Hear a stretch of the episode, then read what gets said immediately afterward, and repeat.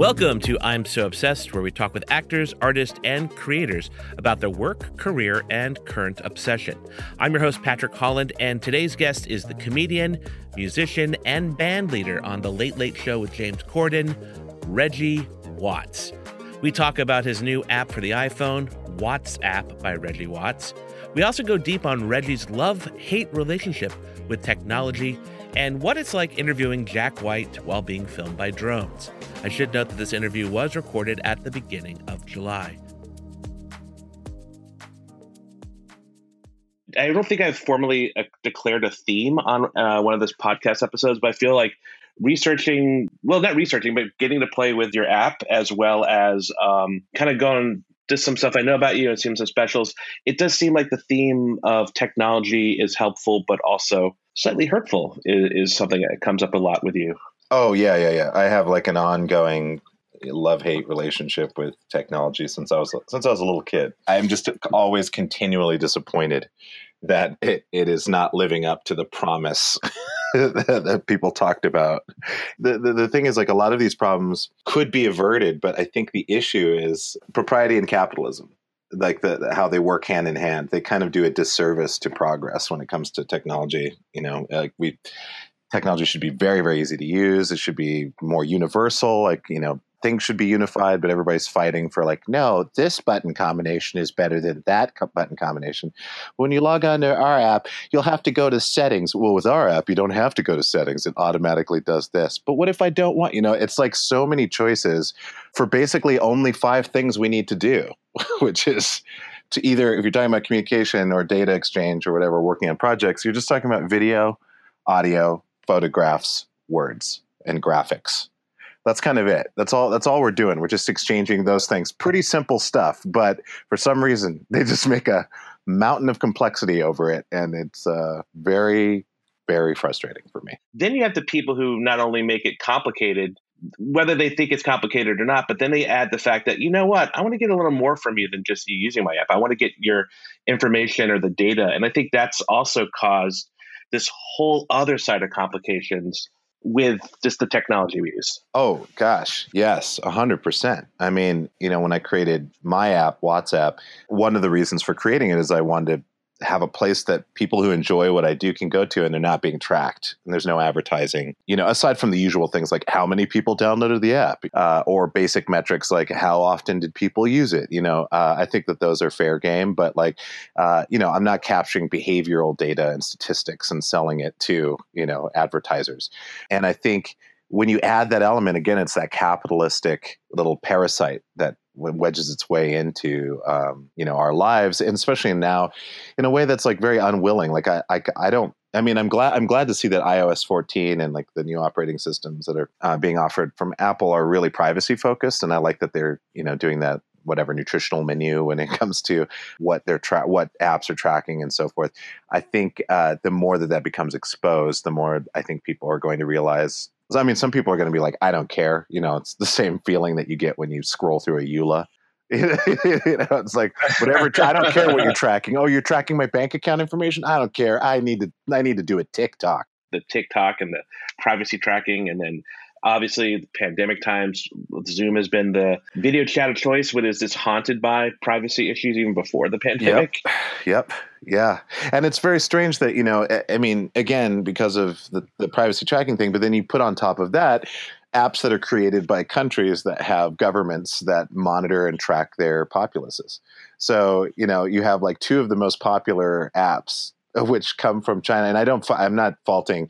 This isn't a thing like you know them Chinese. It's not. It's it's not that attitude at all. It could be anybody. Could be the, could be the Germans. Could be you know. It doesn't really matter. But the point is, if there's a government that's known for suppressing, tracking its population, and editing and censoring and all of that stuff, and then you have these companies that come from there and then are offering these massive, so, successfully social uh, applications. Who's to say that the government wouldn't figure out some kind of a way to leverage that data, you know, in the future. And then also the, the security, privacy, uh, or security concerns on top of that. So it's, you know, and I don't fault the company for it. I think that they, they're doing great work, obviously. People like what they've created, but you know, there's this other level of like, oh, where did this come from? Oh, this came from a country that, oh, yeah, right. They don't believe in uh, democratic rights for all people. Okay. Huh. Should we be using this? You know, there's now, now there's a whole other layer. And but people are like, you know what? Screw it. Got to do my TikTok. Well, and I honestly did not intend to get in this conversation with you, but I'm ha- I, like, I feel like I kind of straddle the line between like a comedy nerd person, but also yeah. I, I review stuff. I got to look at iOS 14. I'm actually trying to pull up the app store on the little de- developer thing here to see what your data nutritional thing is. I think that's always been very appealing uh, about what I like about you is the fact that you are very informed about the tools you use and the technology and the and the consequences, but also those little areas of ambiguity that you can kind of bring out. And I, I wanted to talk about your app, WhatsApp. And is it WhatsApp by Reggie Watts or is it WhatsApp? It's supposed to be just WhatsApp, you know, but um, I think they had to put by Reggie Watts to make it easier to find because when people put in WhatsApp in the search field, it generally doesn't come up with anything because I think that there's not enough uh, association, you know, or whatever the ranking, however that that works. Um, so it doesn't come up. So yeah, but we put Reggie Watts on there so that you could just put in Reggie Watts and you'd find it and honestly, I did not hear about this until yesterday, and I've been I've already had four people download. I'm like, just download this thing. It's so and it's both like ridiculous in some ways, yes, and yet other times it's just very thoughtful and almost like there's almost like a transcendental quality if an app could have that. Yeah, you know, I I just wanted it to be like a cool space, you know, for people to go to and just it's like my own multimedia channel, you know, and I'm certainly not the first to do this, but my thing is like offer as much transparency and clarity when it comes to an artist. I mean, I think an artist's responsibility is, you know, to be in control over uh, the tools they use and the experiences that they provide. And uh, so for me, and apps obviously are very, very expensive to develop. And I got lucky and found an amazing person through a couple other amazing uh, people. I went in and told him the aesthetics that I was looking for and so forth, and he got it completely. And what he designed and what we worked on together was exactly the right vibe. But mainly, it's just I wanted a place where people can just go and go, you know what, there's nothing more to it than what I'm seeing. You know, if I want to buy something from the store, I can just buy something from the store and it's very plain to see. There's no hidden cost. There's not going to be an in-app purchase. There's not, none of that crap is going to exist. It's just me. Here's all the stuff that I make. Hey, and at some point we'll, we might add a tip jar just for maintenance and you know running it. But again, that's very transparent. I call it the direct economy. The more that people can participate in the direct economy, and the more that I can show other artists that oh, see this app that I built for a fraction of the cost that other developers would charge for it. My goal is to offer that as a template for other uh, artists to have their own apps and experiences, and then also create a way for those to be interlinked to a certain degree. Well, I have to say, like, uh, even though I've had it for less than a day, I turn the notifications on, which that's a big deal for me at least because I do not want to be notified by stupid apps. But I got notified by you this morning. I got a WTF is sociomusicology, uh-huh. which is one of the I don't know. I, I, guess they're videos, a little video series or segments throughout, which we have everything from life. It just keeps happening, which I think is the funniest thing ever. Um, my favorite is the Droneversations, which I know some of these were kind of you've you've done before, and you're kind of collating them here. Yeah. Uh, but if we could talk a little bit about like what are you adding to this app uh, as far as like consuming content, as far as what people can expect. Yeah, uh, well, you know, Droneversations is definitely a, a, series that I had the idea for a while, and then as uh, I came to produce the the idea around the same time that I was developing the app, considering developing the app. So I kind of view it as like an exclusive, you know, series within the app, and and I'm trying to create more exclusive experiences. So part of what I'm doing is creating um, and partnering and collaborating with people uh, and creating exclusive content for WhatsApp. There's also uh, the ability to use geolocational based media. So, uh, you know, I can assign media to a location uh, again, if you played Pokemon Go or anything like that, it's kind of similar. But uh, so if I released a single, you'd have to go to a specific tree in a park, you know, uh, to, to, listen to it. Or I might just have like a cute little message to tell you, you know, by and, and several locations that you go to. Um, so there's like kind of interactivity there, and then there's no social component on the app, so there's no way for people to you know comment, and you know, it's just a place where you go to experience the app, and it's kind of a one-on-one thing and I enjoy that. I think it's kind of it takes a break. I think we have too many you know forms of intercommunication um, when it comes to social media. So yeah, so the future is kind of like more exclusive content, um, some live streaming events. Uh, some more interesting things on the store. We're developing uh, the app for Android uh, starting. Uh, he's going to start work on July 1st, so hopefully that'll be out in September-ish and so then we'll have all the mobile platforms available. And then we'll you know we'll, we'll do some special things here and there. But yeah that's that's the plan uh, in the immediate future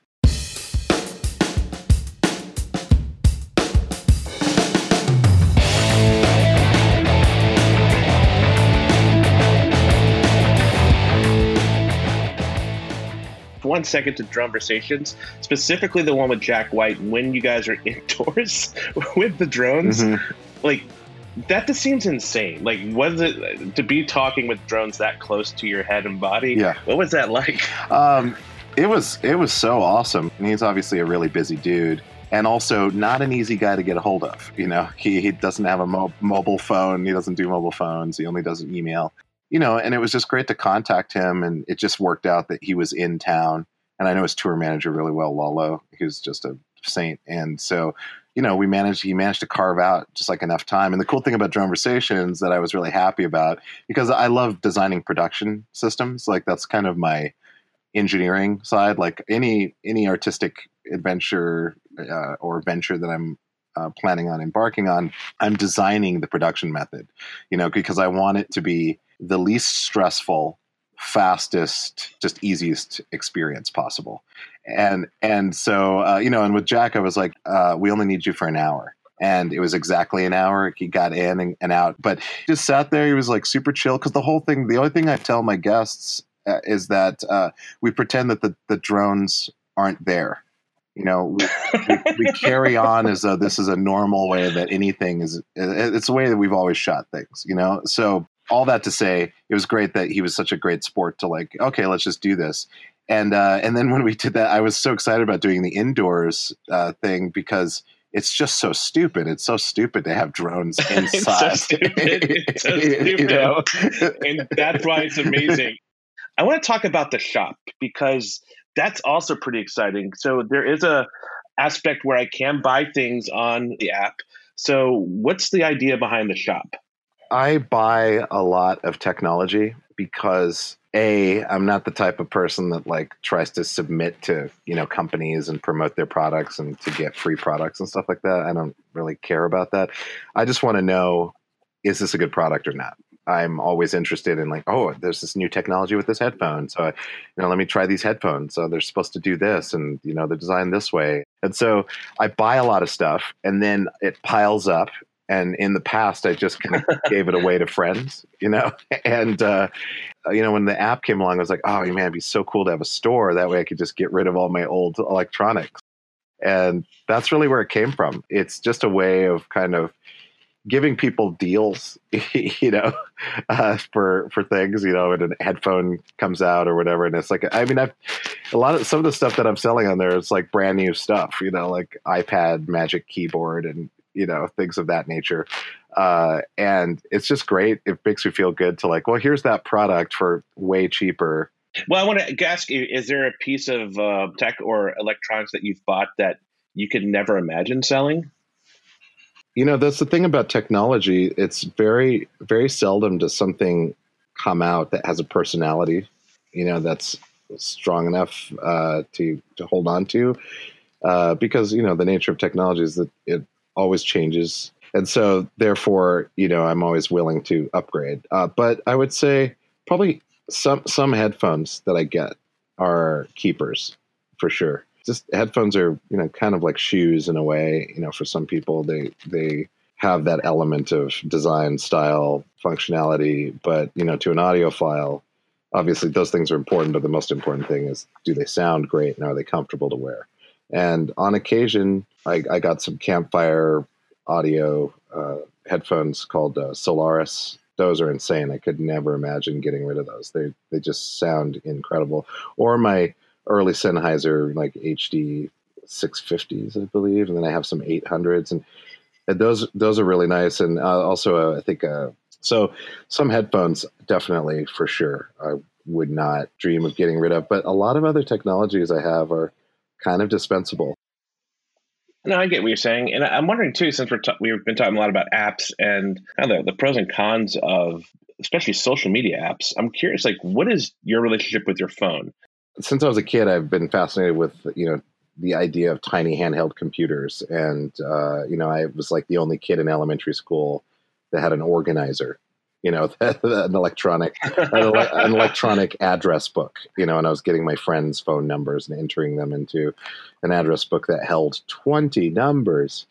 Uh, so, uh, you know, I, I grew up like, and as, you know, in, in, in the 90s, I was buying personal, you know, PDAs, you know, uh, Sharp Zaurus, you know, uh, Compaq iPAQ, uh, you know, Oh yeah, uh, I remember those. You yeah. remember those, and you know, HP. I forgot HP had one too, and uh, you know, so so I was I was always getting those, and some of those had modems. You know, like the collapsible uh, mini modem. And I was doing emails on the fly, like, "Hey, can I can I borrow your phone cord for a second? You know, like, so so I was do, I was doing that, and then obviously I got, I got, like one of the early, you know, I got a StarTAC when those came out. I was poor, but I don't know how I was able to still get these things. But uh, you know, start start StarTAC two way pagers, uh, so on and so forth. And of course, when cameras started getting integrated into cell phones, um, which was really kind of. Uh, uh, I remember I got the Sony Ericsson. I forget the name, the model, but it was the first dubbed smartphone, and uh, it had a camera and it had a Bluetooth, and I had the very first pair of Bluetooth uh, headphones, also made by uh, Sony Ericsson so I had that phone, and then I switched to Nokia. Nokia started, you know, they had all kinds of crazy. They were they were crazy phones. Actually, I almost prefer the era of Nokia with like an integrated uh, optical lens camera that had like a twistable orientation, you know, and they were dubbing them like communications computers. Uh, and I love that idea. That was uh, felt more like the future than now all, all that to say that I've had this huge experience with PDAs, cellular communications technology, the convergence of those technologies, um, and you know, seeing that evolve through time. So, you know, I've always had some kind of a small gadget on me. I'm definitely addicted to news, and I have to take breaks away from that. But you know, I'll watch news, or I, uh, if I go to the gym, I'm watching a video on it, you know, or I'm taking pictures. So, I use it all the time. It's definitely a part of my everyday life and you know keeping in contact with many many people and uh, you know or having an interview you know. So it's it's very useful. I don't want to go to the level at which i would say it's indispensable uh, and i hope no one feels that way but uh, you know and i also have an apple watch so sometimes i will leave my phone and just have the watch uh, which is kind of going back to two-way pager days. Yeah i don't know. It's like it's a mixed you know mixed relationship i'm sure everybody has with with their portable, whatever you call it, uh, inter- internet communication device. But uh, yeah, so it's necessary, but at the same time, I try to remind myself that it's not who I am. So you mentioned um, having that that first device when you were a kid. What did you want to be when you were a kid? When you like, when did you want to be when you grow up? well, for a long time, I was interested in being an aeronautical engineer, but I think I just liked the sound of it because I was terrible at math. So uh, I think all of my life I've I've kind of viewed myself as a kind of inventor engineer. I love engineering. I have great respect for engineers and engineering and uh, user interface design, designers and engineers. I've definitely fancied myself an amateur version of that. And then mix on top of that the performance aspect that I have I'm I, I, view myself as a combination test pilot and uh, engineering team. You know, for my for myself, like I, I, you know, I want to I want to always make things more efficient. I want to optimize uh, technology, and I want technology to work for myself very easily. And and in turn, I believe if I can develop something that's easy to use for myself, I'm pretty sure it would translate to a lot of other people.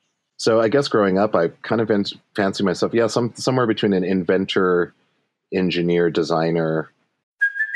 Hey, it's Kaley Cuoco for Priceline. Ready to go to your happy place for a happy price? Well, why didn't you say so? Just download the Priceline app right now and save up to sixty percent on hotels. So whether it's Cousin Kevin's kazoo concert in Kansas City, go Kevin, or Becky's bachelorette bash in Bermuda, you never have to miss a trip ever again. So download the Priceline app today. Your savings are waiting Go to your happy place for a happy price.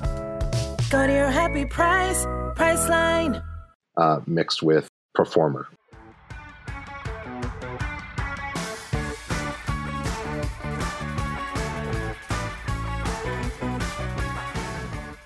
So the name of our podcast is called "I'm So Obsessed." What are you currently so obsessed with?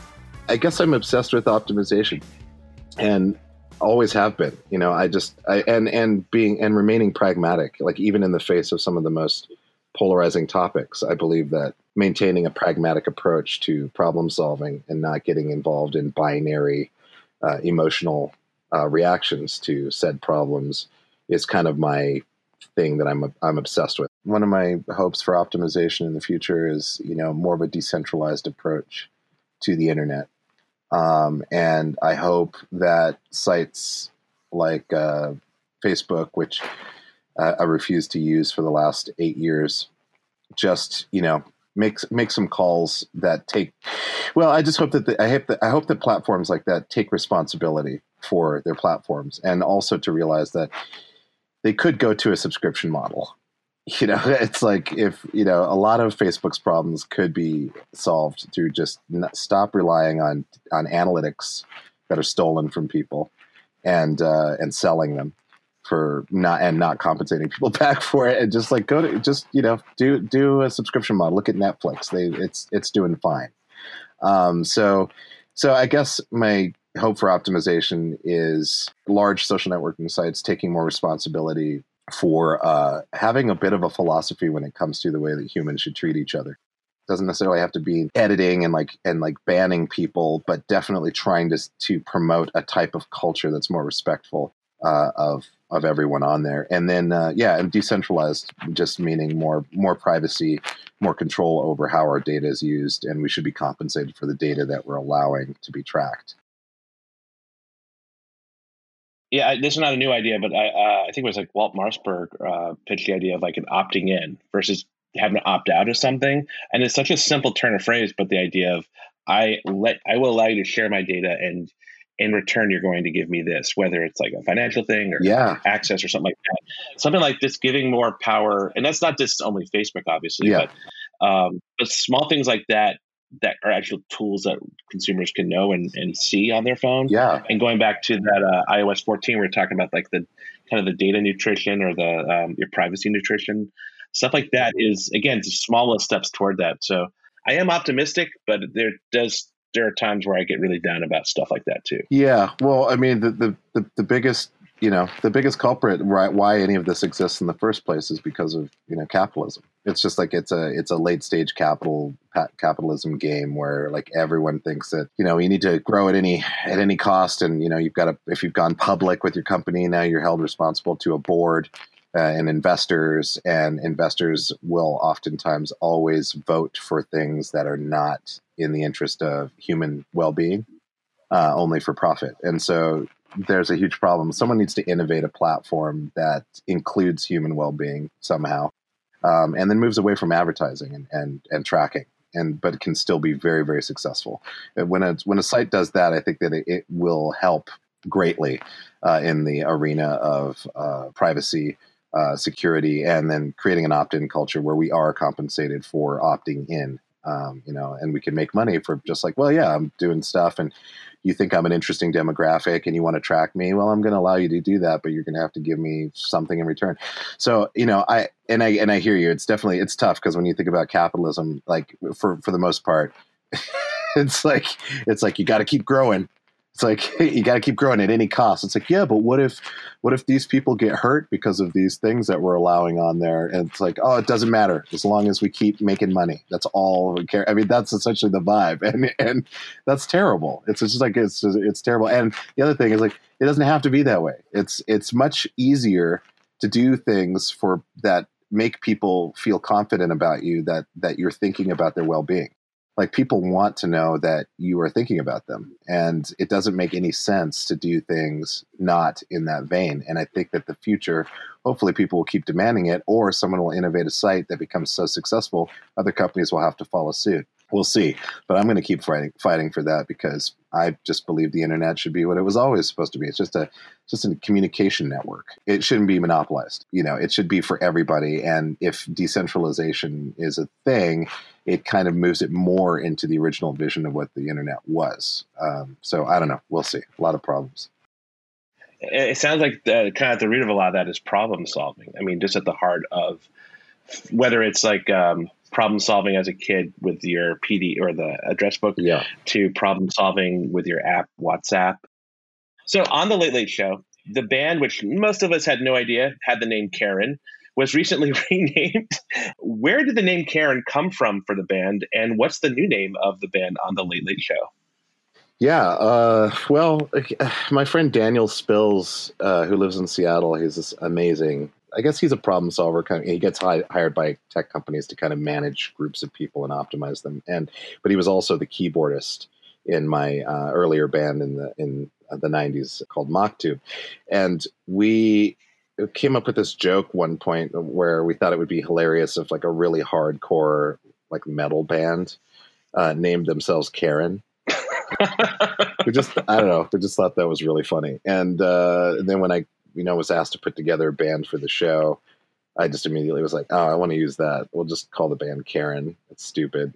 And that's where it came from. There was like nobody that inspired the name. We just kind of, you know, came up with it. And then, yeah. And then flash forward to today, the term Karen is now something else. And so, you know, my drummer brought up the thing because I didn't even know about the Karen phenomena at first. And he brought it up. And then, of course, it then started coming out more and more. And uh, so then I just, we were bouncing around a bunch of names and I was determined to find a, a good name for it. So I finally settled on Melissa. Amazing. Oh man, and I would go see that. I would go see that metal band named Karen. By the way, I would. I think that would be a good show. Oh man, I think it would be great. I, I have a. I have a. I, I've wanted to do like a heavy metal version uh, band, but I, I I decided to change the name slightly to Charon. that's really the, good. The, boatman of hell. So I think that that's more appropriate, but it's kind of like an evolution. So I think I can use that in the future. And in a weird way, Karen is kind of our uh, modern day boatman of hell, at least in social media. Oh, that, that's so. true. That's true. Karen, yeah, Karen is a Karen has come a long way from the River Styx. Karen has come a long to way. a barbecue. um, and then that's why it's like, so you've done the Late Late Show for a while. What's your relationship like with James Corden, and how has it changed over the years? Oh, it's terrible. He's uh, super mean and uh, no, no, no, uh, no, it's amazing. Um, he's he's a really cool guy. I, when James approached me in the beginning, uh, I think we met at a hotel he was staying at. You know, I talked about all the stuff I'd be looking for because it was a hard decision for me because I just left Comedy Bang Bang and I didn't want to get involved in something that has like a really intense, long production schedule uh, because, again, I'm an optimizer. I'm really interested in efficiency, and I only want to be around for the amount of time I'm required for something to occur. And in production, there's just a lot of inefficiencies, just a lot of time wasted. People just just sitting around for a really long time doing nothing. So. I voiced those concerns and told him, this is the system I want to design for the band, and he was totally down. He was like, "Oh, sounds cool. Yeah, do that." and then, uh, and so that's kind of where it started. And you know, and everything that we talked about at that meeting, he has totally held up that end of uh, his his promise. You know, to to giving me autonomy and uh, letting me design the system that I want to design for the show. And that's been really great but when we do see each other and the, the, conversations we do get into, he he's just a very generous person, a very generous soul. And the the thing that really pushed me over the edge with him is, uh, you know, when we started when this COVID thing came around, and the show was you know not happening for a while, and they were trying to figure out how to do the show, and then when they realized, oh, okay, we'll do the show over Zoom, not my favorite, but we we decided to do the the show over Zoom. I learned that James was compensating a lot of the staff you know, personally um, to ensure that they, you know, kept getting money. And I think that that says a lot about uh, where James' priority is. Like he he values treating uh, the people who work on the show with the utmost respect, and that really meant a lot to me. So, you know, I, I learn stuff about him all the time. And uh, even though our schedules, you know, we have different lifestyles. He's a family guy. I'm a, like a single weirdo tech, technology virtual person running around like a chicken with its head cut off. We still agree on the aspects of mutual respect and generosity and taking responsibility for our platforms. So it's it's pretty rad.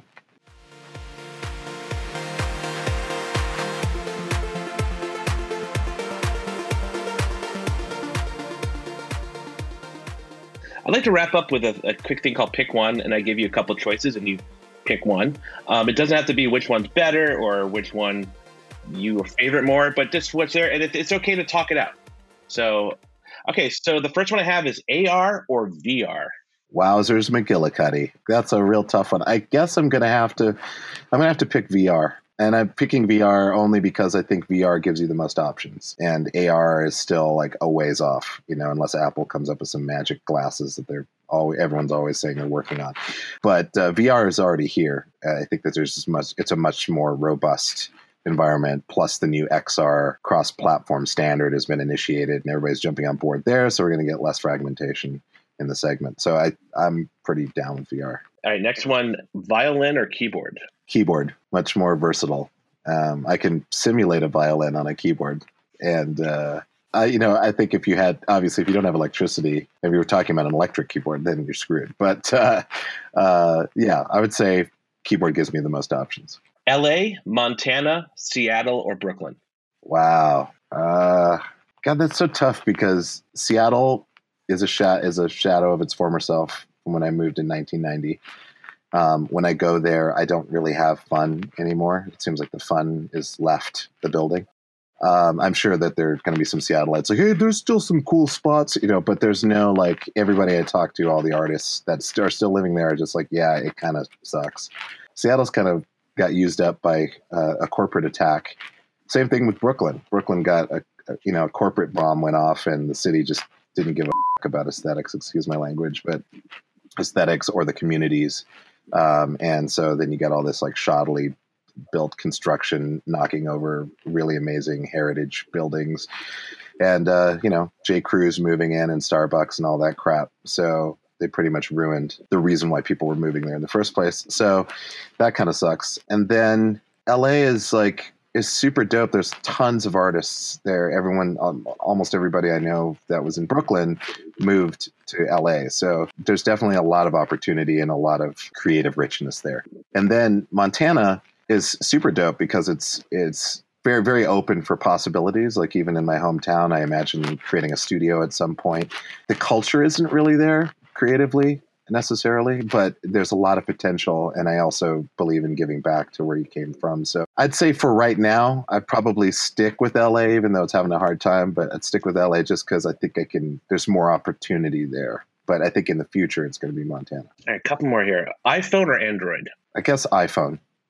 Uh, only, only in that they keep things. They're very design focused on simplicity you know, sometimes that yields terrible decisions and a lot of frustrations for simple things they could fix, but then they wait years before fixing them. But in general, I do like the aesthetics and where they're going. I mean, I do enjoy the Google. I know whatever you think of Google, I do enjoy the Google operating system, or I mean, the Google ecosystem in that, like, when I go onto my Android and I'm doing all my Google based stuff, Gmail and so forth, it's so fun and fast and, and easy. And obviously, Apple just puts a little bit of a difficulty factor on there. But yeah, so I mean, they both have their you know, and uh, you know, one's a Ford, one's a Porsche. You know, like like like you know, it's like Android is like a, a Ford. You know, it's like an old Ford 150. It's like you can modify it. You can like through all through all these things on it that weren't on be, on there before.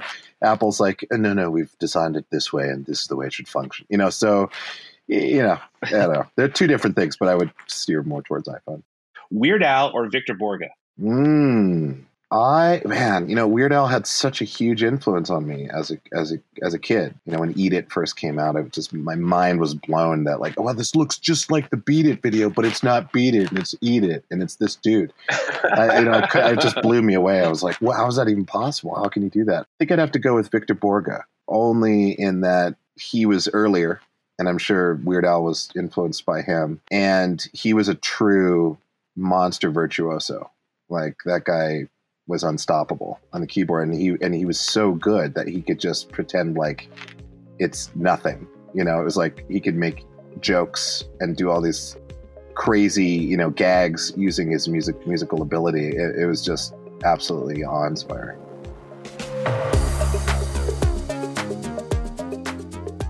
I want to thank Redley for chatting with me, and I want to thank you for listening.